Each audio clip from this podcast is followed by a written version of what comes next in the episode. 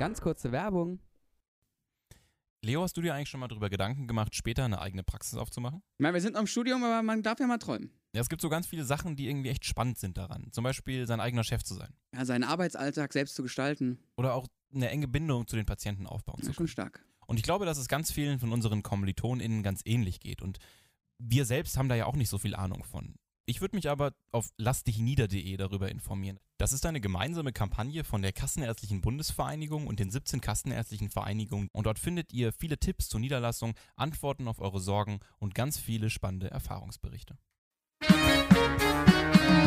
Das war's schon.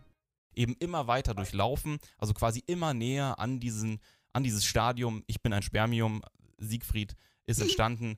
Schön, dass du dich Daran- da so ide- identifizierst. Das freut mich. Ich bin ein Dahin- Spermium. Situs Inversus. Der Vorklinik-Podcast.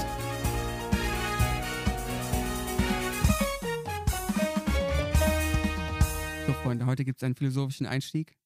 Wo kommen wir eigentlich her? Was ist der Sinn des Lebens? Nein, Spaß. Also heute geht es um ähm, die Damen und Herren der Reproduktion, die Organico El Geschlechtico. So heißt zumindest Ja, das ist der Skript. Arbeitstitel, aber wir haben da auch, wir haben ein generelles strukturelles Problem bei unserem Podcast, nämlich dass wir schlechte Folgennamen haben. Und wir müssen da ein bisschen. Ach was, ich finde die toll. findest du toll? Ja, gut, ich habe sie halt gemacht, ne? Deswegen finde ich sie toll.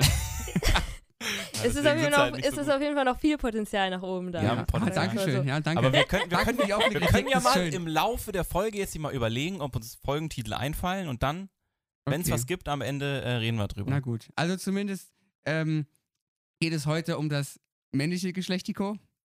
Und ähm, als Verständnis muss man sich das quasi als ein langes Kanalsystem vorstellen, von quasi Anfang bis Ende, was verschieden heißt, verschieden aufgebaut ist, aber an sich ist es mehr oder weniger ein langer Kanal, der mehrfach gerollt ist. Ich, ich, ich glaube, fast, fast 70 Meter sind da, sind da so in einem Hoden drin, ne? Hatte ich mal, hatte ich Ja. mal gelernt. Boah, ich weiß die Zahlen nicht mehr, aber es war beängstigend. Ja, ja.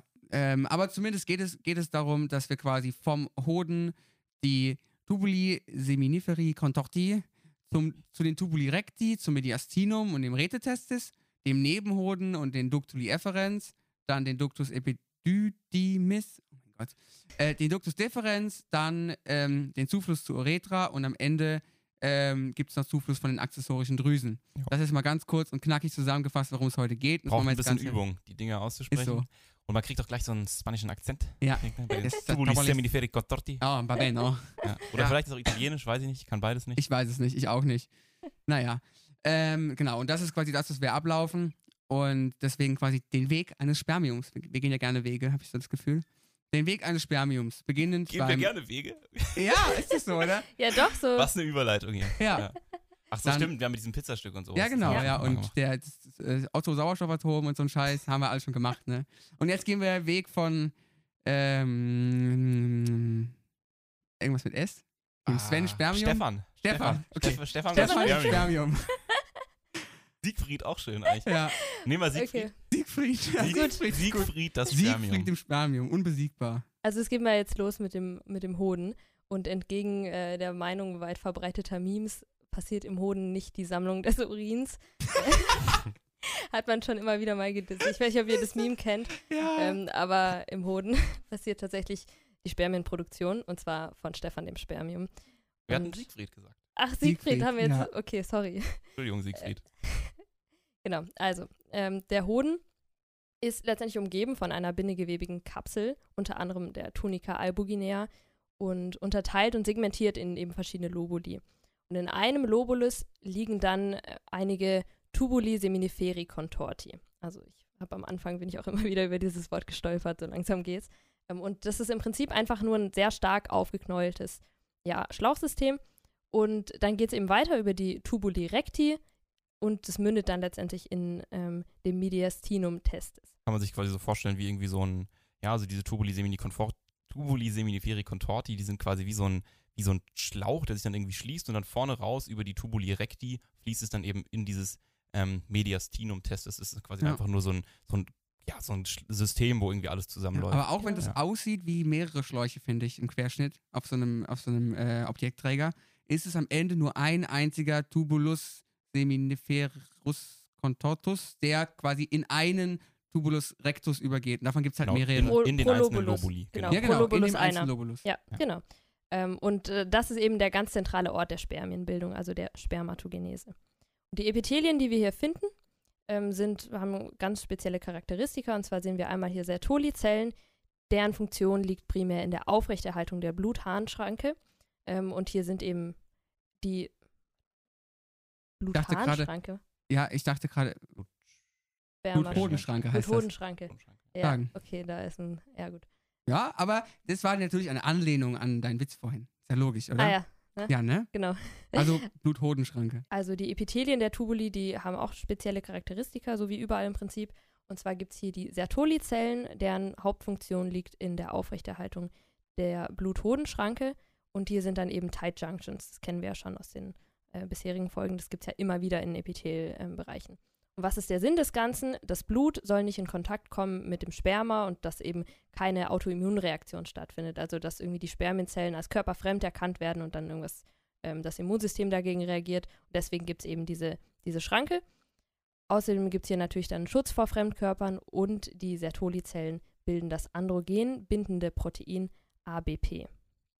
Insgesamt ist es dann noch so, die sitzen einer Basalmembran auf und man kann sich das so vorstellen, dass diese Sertoli-Zellen die Spermatozoen oder die ganzen Zellen, die sich in der, ja, in der Entwicklung befinden, umschließen.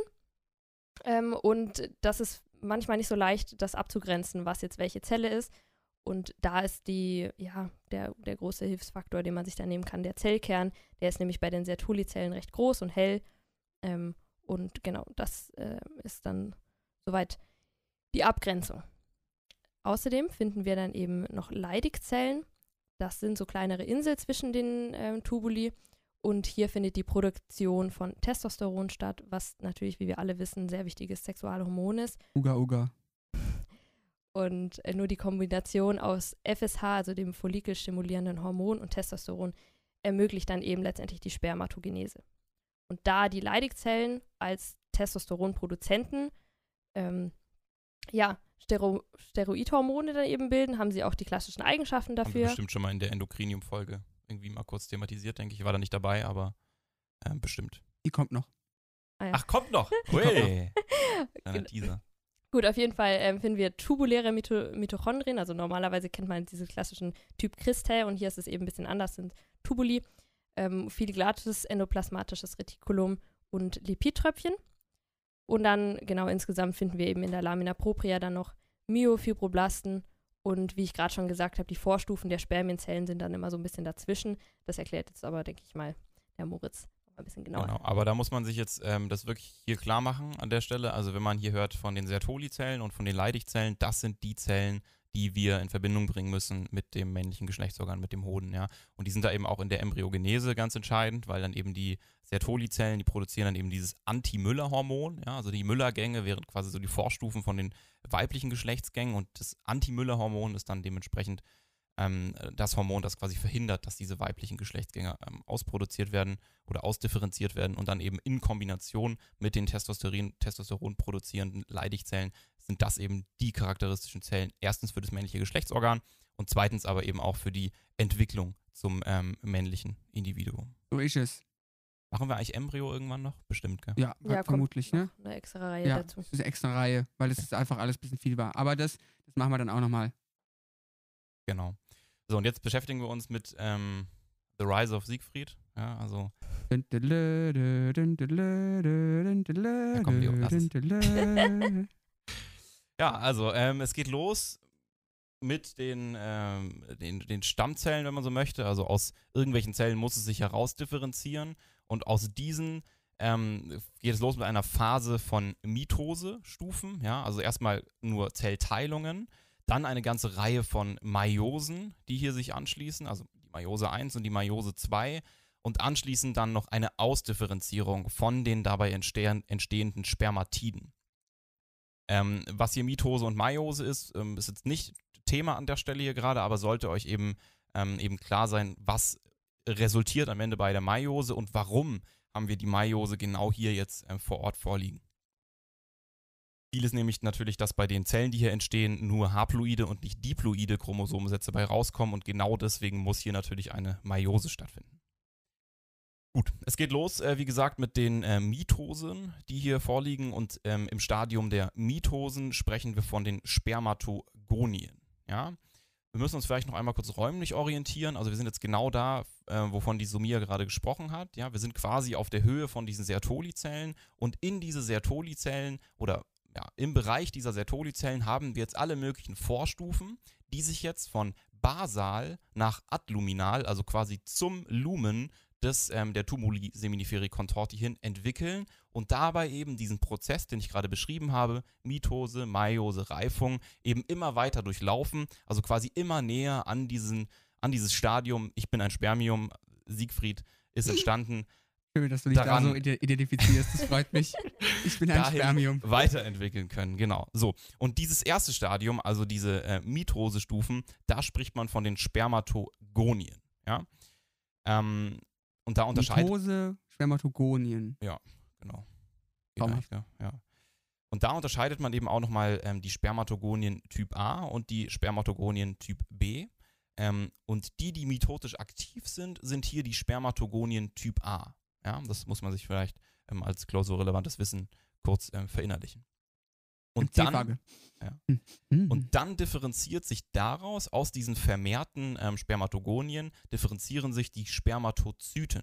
Die Spermatozyten sind jetzt die Vorstufen, ähm, die in der Meiose vorliegen.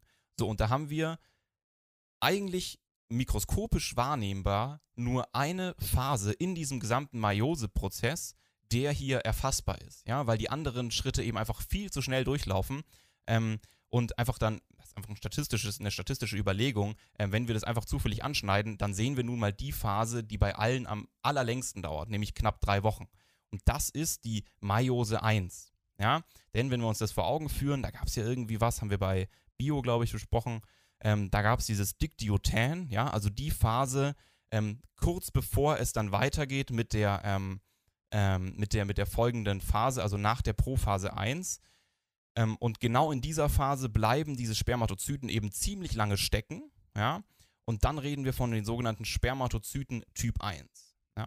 Und die haben tatsächlich auch noch einen relativ prägnanten Zellkern. Da neigt man dazu, den zu verwechseln mit dem Zellkern von den, ähm, von den, ähm, von den Sertoli-Zellen. So.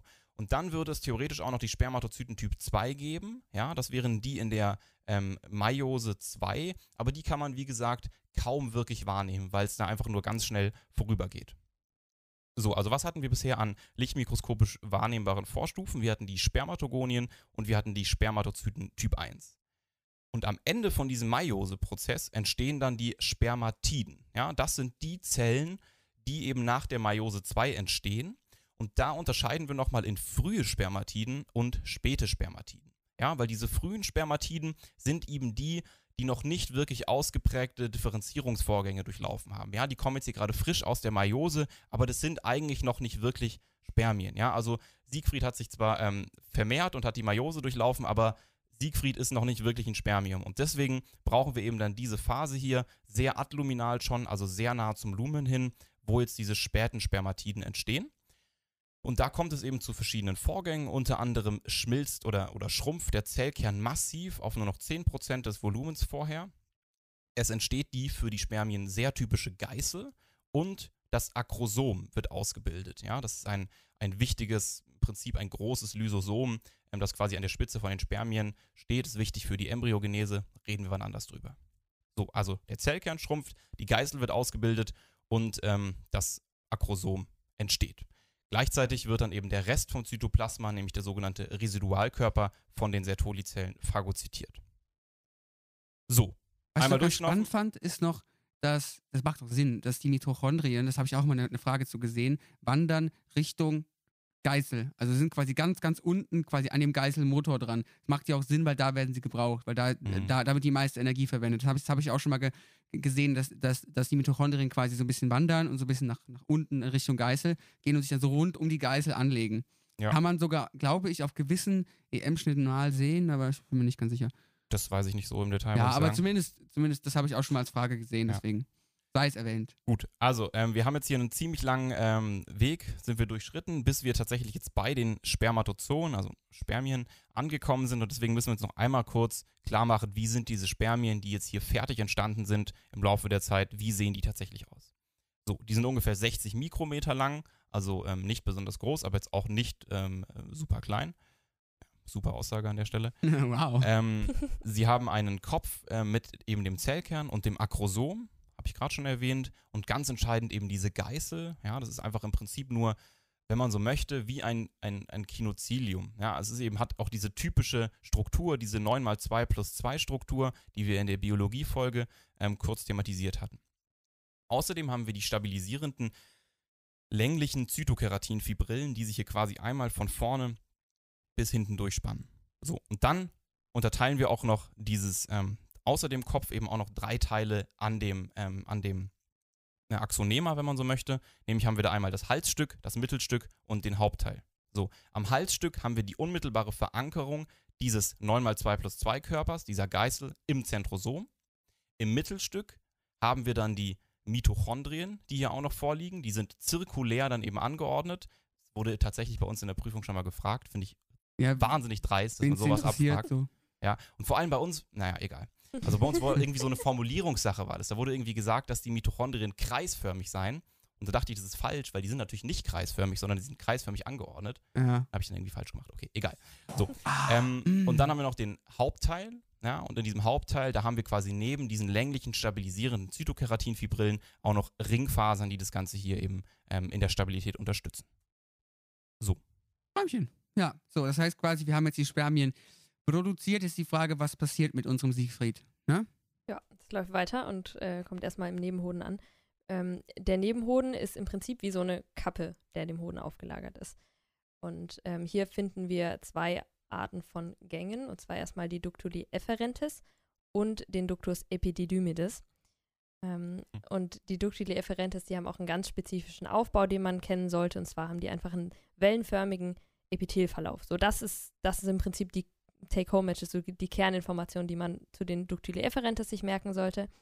Hier haben wir nämlich hohe Zellen, die einen Kinozilienbesatz haben und deswegen für den Transport zuständig sind. Also, genau. Und tiefe Zellen, die, oder flache, flache Zellen, wie man möchte, äh, die einen Mikrovilli-Besatz haben und dann eben für die Ernährung zuständig sind. Genau, und äh, letztendlich gibt es da noch Epididymosomen. das sind Zellen, die äh, Substanzen für die Reifung dezernieren. Genau, und dann gibt es eben noch den Ductus epididymides. Das ist die, die nächste Stelle oder der nächste Teil des Schlauchsystems. Und hier finden wir dann eben ein zweireihiges Epithel mit einem Stereozilienbesatz. Also zur Erinnerung nochmal, Stereozilien sind im Prinzip wie Mikrovilli und nicht Kinozilien. Und die Funktion hier ist die Sekretion eines säurehaltigen Sekrets. Also ähm, hier ähm, ist auch wichtig für die Säurestarre der Spermien. Also das bedeutet im Prinzip, dass die Spermien mehr oder weniger vorläufig inaktiviert werden und erst ja. später im Verlauf dann wieder. Ich glaube dann irgendwie im Bereich von der äh, vom Cervix oder so, dann ähm, also quasi kurz vorm weiblichen ähm, ja. Uterus ist dann wieder alkalisches Sekret und das genau. macht die dann quasi wieder beweglicher. Genau. Ist wahrscheinlich einfach eine Frage von äh, Energiemanagement. Ja, ja, ja. ja genau. vermutlich, ja. Und ähm, hier findet an der Stelle auch noch eine Resorption von älteren Spermien statt, die dann eben nicht mehr gebraucht werden. Insgesamt ist dann noch eine wichtige Information, oder ja, was ist wichtig? Eine Information, dass ähm, beide Gänge in eine Lamina propria eingebettet sind. Gibt es ja im Prinzip überall, wo es Epithel gibt. Und hier finden wir zunehmend Myofibroblasten, die natürlich auch eine Transportfunktion haben. Also Fibro Myofibroblasten haben natürlich gewisse ähm, kontraktile äh, Funktionen. Und das Lumen nimmt im Verlauf dann weiter zu. Genau. Den nächsten Kollegen, der jetzt kommt, den, den haben, der ist uns schon mal in Makro begegnet ähm, weil, weil wir den quasi im Funiculus spermaticus schon ähm, quasi beschrieben haben. Äh, und zwar der liebe Kollege Ductus deferens. Genau, da geht es jetzt im Prinzip dann um die Austreibung des, ähm, des, ähm, des, der, der, Spermien, also quasi bei der Ejakulation, dann die schnelle Austreibung, ähm, die hier erfolgen muss. Und ähm, da münden aber quasi, also dieses, ähm, der Ductus deferens selbst, der mündet dann eben ähm, im Ductus ejaculatorius zusammen mit dem Ausführungsgang aus den Samenbläschen in, also durch die Prostata in die Uretra. Ja, also, aber das haben wir in der Makroskopie alle auch schon ähm, durchgekaut im Prinzip. So, hier schauen wir uns jetzt den, ähm, den, den äh, mikroskopischen Aufbau an und da haben wir jetzt eben wieder einen ähm, durchaus strukturierten, komplexeren Aufbau. Also wir haben die Adventitia, ähm, also quasi die ganz äußere Schicht.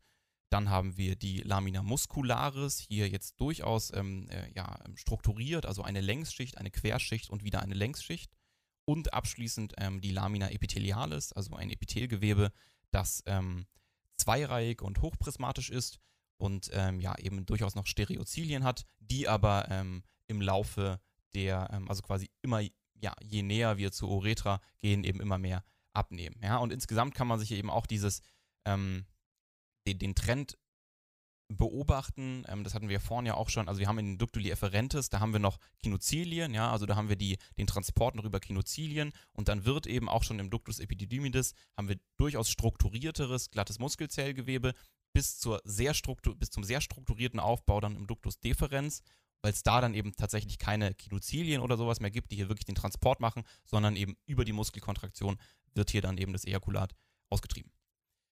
So, ähm, ich habe mir noch aufgeschrieben, dass man ein bisschen aufpassen muss, dass man es nicht mit dem Ösophagus verwechselt. Ja, das ist, ähm, das klingt immer so ein bisschen befremdlich, aber wenn man das jetzt ähm, im Mikroskop vor sich hat, dann äh, kann das durchaus passieren. Also man sieht hier irgendwie Epithel und Muskelgewebe und kann dann eventuell im ersten Moment daran denken, oh ja, könnte doch vielleicht auch ähm, Ösophagus sein. Aber ähm, wenn man sich das einmal im Detail anschaut, dann sieht man natürlich, wir haben hier kein mehrschichtig unverhorntes Plattenepithel, wie wir es beim Ösophagus hätten. Ähm, wir haben ein ganz anderes Lumen natürlich beim. Ähm, das ist halt eher so das Ding. Also ich meine, wenn ich genau. direkt unter dem Mikroskop sehe, gebe ich dir recht, aber ich frage mich halt immer, ein Ösophagus ist ein Schlauch, ne? Genau. Und so ein Ductus deferens, also genau, es, es lohnt sich immer, irgendwas. das Präparat einmal kurz vor Augen zu halten. Ja, ja. Dass man da so ein bisschen eine reelle Größenordnung ja. irgendwie sich ähm, vor Augen halten kann. Ich kann mir auch nicht vorstellen, dass ein Ösophagus quasi ein ganzer Schnitt drauf ist. Und das wird hm. ja immer nur ein Ausschnitt sein, oder nicht? also ich meine, das wäre ja schon ein ordentlich großes Objektträgerchen, ne? Wir haben auch alle äh, auch nur einen einzigen, ja. einen einzigen Histokurs ja, in Präsenz gehabt, ja. aber ähm, ja, das ist ein guter Tipp. Ähm, und wir wollten noch einmal ganz kurz auf die ähm, makroskopische Beziehung hier wieder eingehen, weil es natürlich dann im ähm, irgendwie auch im Verweis auf die ähm, mündliche Prüfung, die man eventuell dann auch im äh, Physikum mal erwartet, wo man dann irgendwie Makro und Mikro so ein bisschen kombinieren muss. Äh, ist jetzt verdrängt? ja, das, davon können wir auch nur vom Hörensagen sprechen, aber äh, wir haben gehört, dass man da eventuell Makro und Mikro kombinieren muss und deswegen sollte man sich klar machen, beim Phoniculus spermaticus, was zieht er so durch? Und das ist eben einmal der Ductus deferens zusammen mit dem Plexus testicularis, ja, das ist ein Nervengeflecht und dazu noch ähm, zwei verschiedene Arterien, nämlich einmal die Arteria ductus deferentis aus der Arteria iliaca interna und die Arteria testicularis mit den entsprechenden Vene testicularis aus der Arteria renalis. Bei den Vene testicularis spricht man eben dann auch vom Plexus pampiniformis. Hey, da kann man sich zurückerinnern, wenn es abgeklemmt wird, ne, dann wird es so schön dickes Ei, ne? Wenn, man, mhm. wenn man sich zurückerinnert. Ich weiß nicht, wer, wer, wer hat nochmal Makro gemacht? Ich glaube, ich war da dabei. Ja, stimmt. Ja, ja ich erinnere mich. Mit Fabian war das. Stimmt, das war so. Das war ja. das, wo ihr mir nicht geglaubt habt, dass der, äh, das 180 Liter der Primärhahn sind. Ja, ich erinnere, ich erinnere mich. ich immer ja, noch als ja, greatest victory in meiner Erinnerung. Genau, ja. So, und leider, was heißt leider Gottes, logischerweise ist der, sind die Spermien nur ein relativ geringer Anteil von dem Ejakulat, was am Ende bei rauskommt. Deswegen müssen wir auf dem Weg noch schön ordentlich Saft dazugeben, dass wir auch ein bisschen Masse haben. Ne? Dass, dass wir da auch ein bisschen weit kommen. Und äh, das Erste, was, was einem da so begegnet, wäre die Glandula vesiculosa. Ja, und das ist vor allem auch wichtig, dass die Spermien auf dem Weg dahin überleben und nicht in der Zwischenzeit verrecken, weil sie nichts zu essen haben. Ähm, der, Siegfried, der, arme Siegfried. Der arme Siegfried gell? genau, und deswegen ist die Glandula vesiculosa, die spielt da eine sehr große Rolle. Die hat nämlich ihren Haupt, ihre Hauptfunktion darin, dass sie Fructose sezerniert und andere spezifische Substanzen. Ähm, die bildet, also das Sekret bildet 70 Prozent des Ejakulats, also ein Großteil aus. Und histologisch stellt sie sich so dar, dass wir eine aufgeknollte Drüse wieder haben, also aufgeknolltes Gangsystem, was dann am Ende eine Drüse gibt. Und hier ist es auch so, dass insgesamt 15 Zentimeter an, an Schlauchlänge quasi zusammengeknollt werden, also auch wieder eine ziemlich lange Strecke dafür, wie klein das am Ende ist. Und wir finden hier zweireihig bis mehrreihiges Epithel. Ja, und wenn wir da durch sind, dann geht es direkt, oder wenn der Siegfried da durch ist, geht es dann direkt weiter in die Prostata. Und hier finden wir viele kleine tubuloalveoläre Einzeldrüsen. Und die sind genau auch in der Regel so angeschnitten, dass wir äh, verschiedene Zonen da entdecken. Die sind jetzt nicht so super relevant, aber nur, dass ihr schon mal gehört habt, dass es da eine Unterteilung gibt. Dann finden wir eben in dem Stroma, also es gibt so ein fibromuskuläres Stroma, was die Drüsen umgibt. Das ist im Prinzip Bindegewebe mit vielen glatten Muskelzellen und das ergänzt sich einfach auch ganz genau mit dem, was Moritz gerade schon gesagt hat, dass wir jetzt vor allem durch die Kraft von kontraktilen Elementen, also von Muskelzellen, den, das Ejakulat austreiben und, oder beziehungsweise wir, Wir. ich, ich nicht, Ja. ähm, dass der, ähm, ja, das Gewebe Fahren verloren. Wir können es schaffen, ne? Wir können das schaffen. Ich, ich fühle mich da direkt rein. Okay, also weiter geht's. Ähm, es gibt, also die wichtigste Differentialdiagnose der Prostata ist, dass wir hier finden, ähm, wir finden hier Prostatasteine im Lumen. Und das sind im Prinzip einfach nur Sekretbestandteile und abgeschif abgeschilferte Epithelzellen. Also das ist so das, wie ihr das differenzieren könnt, auch von zum Beispiel der laktierenden Mama. Da wird auch oft irgendwie davor gewarnt. Das besprechen wir in der nächsten oder übernächsten Folge, je nachdem, in der Folge zu dem, zum weiblichen Geschlechtsorgan nochmal genauer. Aber so im Prinzip, sobald man diese, diese Drüsensteine, äh, die Prostatasteine entdeckt, ist eigentlich klar, dass es sich um die Prostata handeln muss. Wir sehen zweireihiges Epithel und genau die Funktion an sich ist wieder eine Sekretion von vor allem leicht saurem Sekret. Und ganz spezifisch hier ist die saure Phosphatase, die auch in der Forensik, also in der ähm, Kriminalmedizin verwendet wird zur Aufklärung von ja, Vergewaltigungsfällen zum Beispiel. So ist es. So, und jetzt, es war ein weiter Weg vom Siegfried, deswegen jetzt nochmal im Schnelldurchgang. Genau, jetzt haben wir noch einmal kurz, ähm, weil ich das und wir, oder wir alle das sehr ähm, äh, verwirrend fanden, da mit diesen ganzen äh, Drüsengängen und dann hat man ja irgendwie schon alle möglichen anderen Lumina irgendwann mal kennengelernt im Laufe der Zeit. Deswegen ist es manchmal wichtig, dass man sich irgendwie so ja, für so die, die Blickdiagnose oder für das, äh, für das erste Verständnis immer so ein paar oder einzelne Kernkriterien vor Augen hält. Was macht es denn jetzt wirklich unterm Strich aus? So.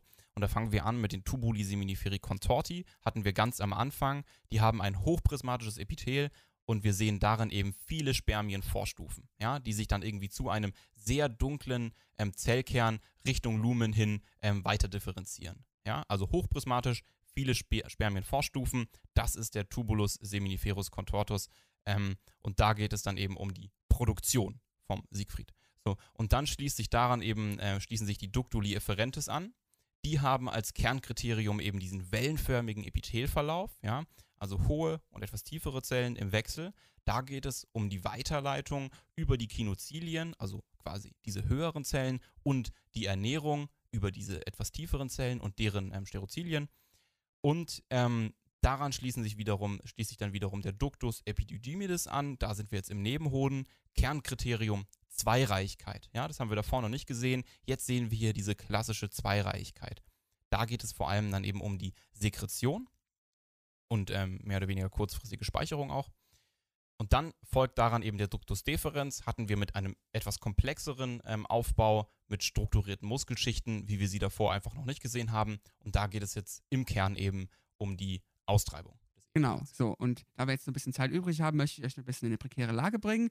Und zwar, ich weiß nicht, wer es war, aber irgendein Dozent, Dozentin hat mal gemeint, im Physikum wurde gefragt nach der Menge des Ejakulats. So, und ich hätte gerne, dass ihr zwei jetzt schätzt. Ich habe gehört, dass ähm, in dem Physikum die männlichen äh, Teilnehmer, Prüfungsteilnehmer, das maßlos überschätzt haben. Ja, möchte das ich hier nur mal hinzufügen. Habe ich nämlich auch gelesen. Wisst ihr noch, wie viel es war? Ich weiß es tatsächlich, aber ich Du lasse weißt dich es, echt? mal. Ich habe es neulich Oh, nachgeschaut. Ich muss mal liefern hier. Dann schieben wir einfach mal drei Milliliter ins Rennen. Wahnsinn! Boah, zwei bis sechs. Zwei bis Ich habe auch drei kurz, Milliliter Was ich gelesen. ja. sehr, sehr weird fand. Ich habe gerade, um es nochmal zu verifizieren, das in eine gängige Suchmaschine eingegeben. Okay. Und der erste Suchvorschlag war Menge Ejakulat Hund.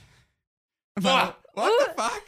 Wer will sowas wissen? Aber scheinbar gibt es relativ viele Menschen, die nach Hunde-Ejakulaten googeln. Und damit schließen wir die Folge jetzt ab. Hast du einen Folgentitel? Habt ihr einen Folgentitel gefunden?